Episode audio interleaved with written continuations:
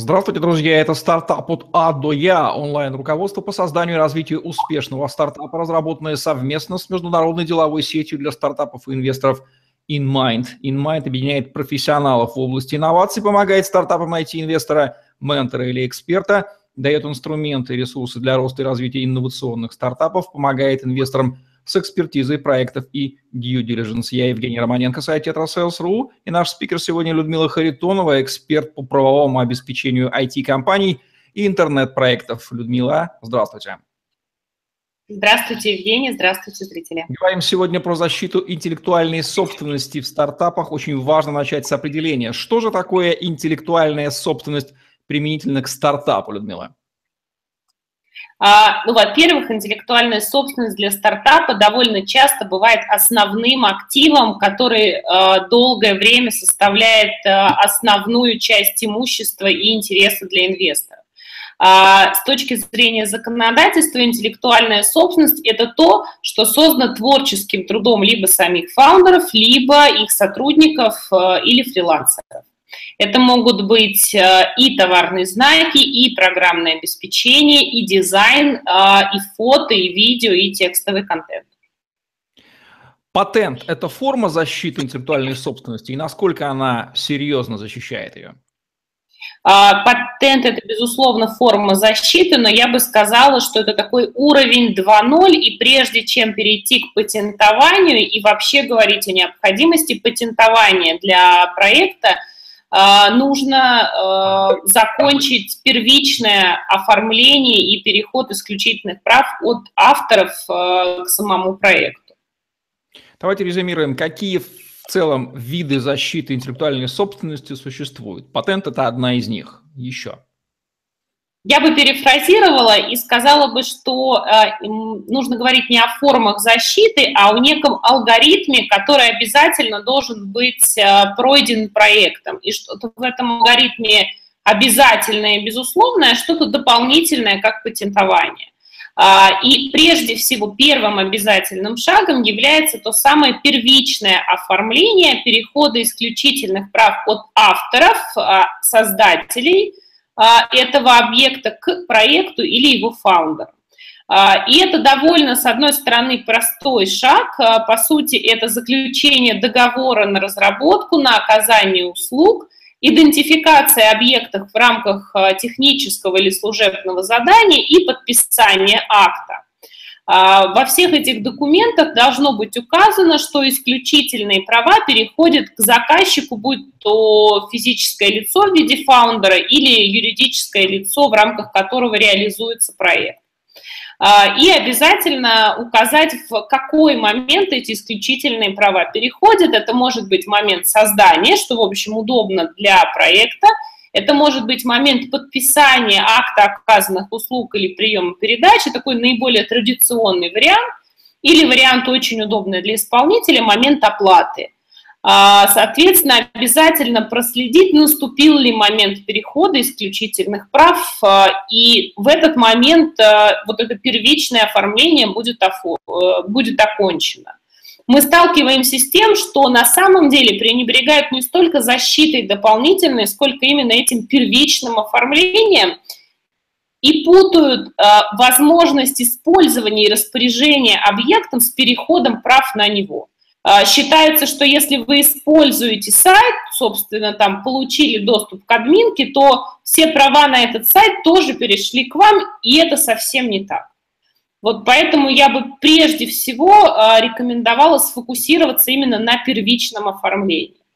Есть объекты, для которых важно не только первичное оформление, но и регистрация, и речь идет, собственно, о товарном знаке. Товарного знака не существует до того момента, пока вы не зарегистрируете его в установленном порядке и не получите свидетельство в Роспатенте. До этого у вас это логотип, название, все что угодно, но только не товарный знак. Для таких объектов, как программа ИВМ, как фото или текстовый контент, э, собственно, никакой дополнительной регистрации для возникновения прав не нужно, и мы возвращаемся вот к этому первому этапу по первичному оформлению.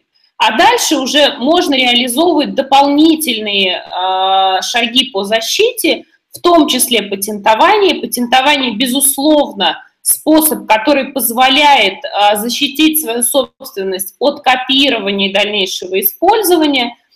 Другой вопрос, что патентование возможно не для всех объектов, и, например, программное обеспечение патентуется крайне-крайне трудно, и с точки зрения закона прямо указано, что программное обеспечение не патентуется, хотя у патентных поверенных есть способы, а, которые позволяют, а, собственно, тем не менее, патенты получать. А, но патентование – способ отличный с точки зрения защиты. Еще одним способом, который часто пользуются и путают его с защитой, регистрация в качестве программы ИВМ в Роспатенте. Я бы сказала, что это шаг, не позволяющий защитить, а скорее дополнительный документ, подтверждающий наличие прав на эту программу ИВМ и с точки зрения а, налогового и бухгалтерского учета, и с точки зрения общения с контрагентами, потому что, согласитесь, а, гораздо легче контрагенту показать одну бумажку, подтверждающую ваши права, нежели принести целую кипу договоров с разработчиками, подрядчиками или сотрудниками. А, поэтому здесь речь идет скорее не о защите, а о фиксации. А, ну и еще одним шагом а, является пресечение, собственно, нарушений со стороны третьих лиц, и это пресечение возможно только в случае, если вы правильно первично оформили а, переход прав к вам. Какие самые распространенные ошибки совершают стартапы в области защиты интеллектуальной собственности? Но прежде всего не оформляют документы вообще. А, второе, если уж оформляют, то считают, что ряд объектов, такие как фото или тексты или видео, почему-то не а, подлежат оформлению или, например, фото, размещенные в интернете, вполне себе можно использовать в своей деятельности.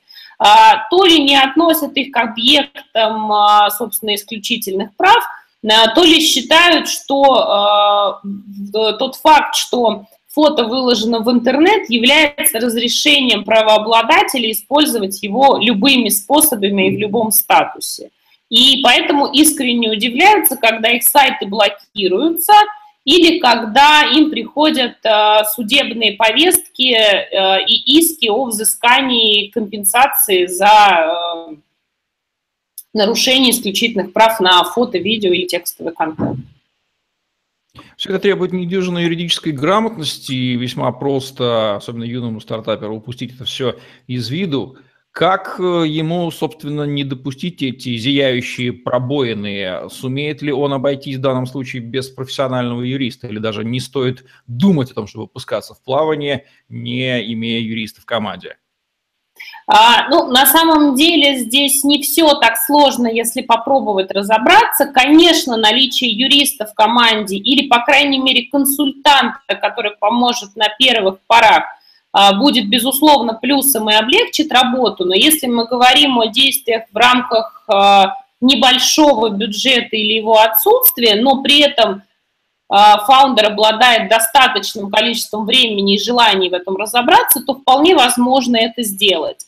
А, есть большое количество образовательных а, программ или семинаров для стартапов, в рамках которых поднимается всегда вопрос исключительных прав, и можно получить, собственно, консультацию по этому поводу, хотя бы вместе с экспертом пройтись по, по тем нематериальным активам, которые используют проект, и понять, как каждый из них оформить. А, при этом есть и проекты, которые предоставляют, собственно, шаблоны документов, и на первых порах вполне можно их использовать. А, поэтому здесь самое главное, первое, провести такой для себя внутренний аудит тех а, нематериальных активов, объектов, которые вы используете, и быть честным самим собой, и туда включить, опять-таки, там все фото, а, все тексты, видео, которые вы используете, тоже их причислять к этому списку. А, и после того, как список будет составлен, понять, кто, собственно, является автором каждого из этих объектов и проверить, есть ли у вас с этим автором договор и указано ли там, что исключительные права переходят к вам. Вот э, это довольно большая организационная работа, но при желании с ней вполне можно справиться. При каких характерных признаках стоит задумываться о подаче заявки на патент? Что должно быть минимальное? А, ну, мы должны понимать, что это некое уникальное техническое, по большей части, решение, которое мы действительно хотим защитить от того, чтобы третьи лица не копировали и не создавали его. И по большей части, конечно, речь идет именно о неком техническом решении получать патенты на все, получать патенты на идеи или на а, ПО, а, которое мы создаем в большом количестве, не имеет смысла. То есть увлекаться патентованием, как некоторые отдельные изобретатели, это не то, чем нужно заниматься фаундером. А как вот грамотно составить заявку на патент, если все-таки он показан в данном случае, да, это надо делать? Но я думаю, что вот это как раз та работа, которую следует э, поручить профессионалам. Э, патентование имеет э, свои особенности, и на самом деле грамотный патентный поверенный сможет максимально правильно описать в заявке объект, для того, чтобы защитить его в дальнейшем, потому что а, цель ведь не просто получить патент, а, собственно, защищать дальше это техническое решение. А, и здесь есть несколько подходов, можно в общем описывать для того, чтобы максимально большую защиту предоставить, но при этом будут использоваться некие обтекаемые формулировки, под которые можно подвести многое.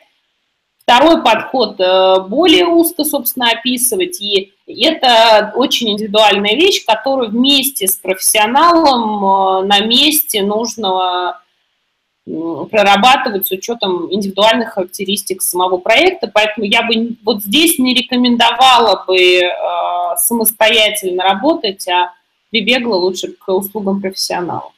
Насколько российское законодательство развито в области защиты интеллектуальной собственности и возникает ли и в каких случаях необходимость прибегать к иностранным юрисдикциям для этих вещей?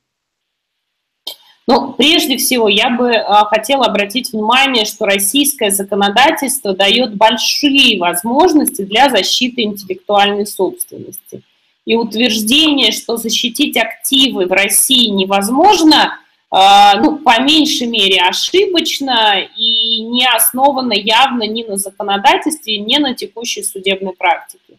Четвертая часть Гражданского кодекса, которая ведет, собственно, речь о исключительных правах и защите прав на них, введена достаточно давно и имеет э, вполне хорошую судебную историю, поэтому э, кейсов, связанных с защитой исключительных прав, очень и очень много, они разнообразны, и это дает основание говорить, что в рамках российской юрисдикции вполне активы защищать можно. Более того, все, э, законодательство мировое идет по пути такой общей гармонизации, унификации, поэтому многие положения э, стран э, приводятся к некому общему знаменателю. Использовать иностранную юрисдикцию имеет смысл в нескольких случаях. Во-первых, а, если вы выходите на западные рынки, и тогда, собственно, защиту следует распространять и туда тоже. А, и а, второе, если вы ищете западных инвесторов, а соответственно, ну, в какой-то момент автоматически неминуемо, видимо, выйдете на западные рынки, поэтому, конечно, для западных инвесторов будет иметь роль, возможно ли, по крайней мере, международная защита потенциально. Или, например, с точки зрения защиты товарного знака, уже есть зарегистрированный на территории других э, стран одноименный вашему проекту товарный знак, и тогда нужно принимать решение либо о смене наименования, а, либо о каких-то других мерах. Какие три главные рекомендации в области защиты интеллектуальной собственности Людмила Харитонова даст нашим уважаемым фаундерам? А, первое, а, обязательно первично оформлять права на используемые вами объекты. Второе, понимать, что а, это определенный процесс, и единожды это сделав, вам не стоит об этом забывать. В течение деятельности проекта появляются новые объекты, которые требуют такого же пристального внимания и оформления. И третье, понимать, э, что законодательство, и российское законодательство в том числе, дает вам, с одной стороны, возможность защищать свои права активно и получать довольно внушительные компенсации, а с другой стороны, в случае нарушения вами чужих э, прав, эти компенсации могут обернуться довольно негативными последствиями для вас.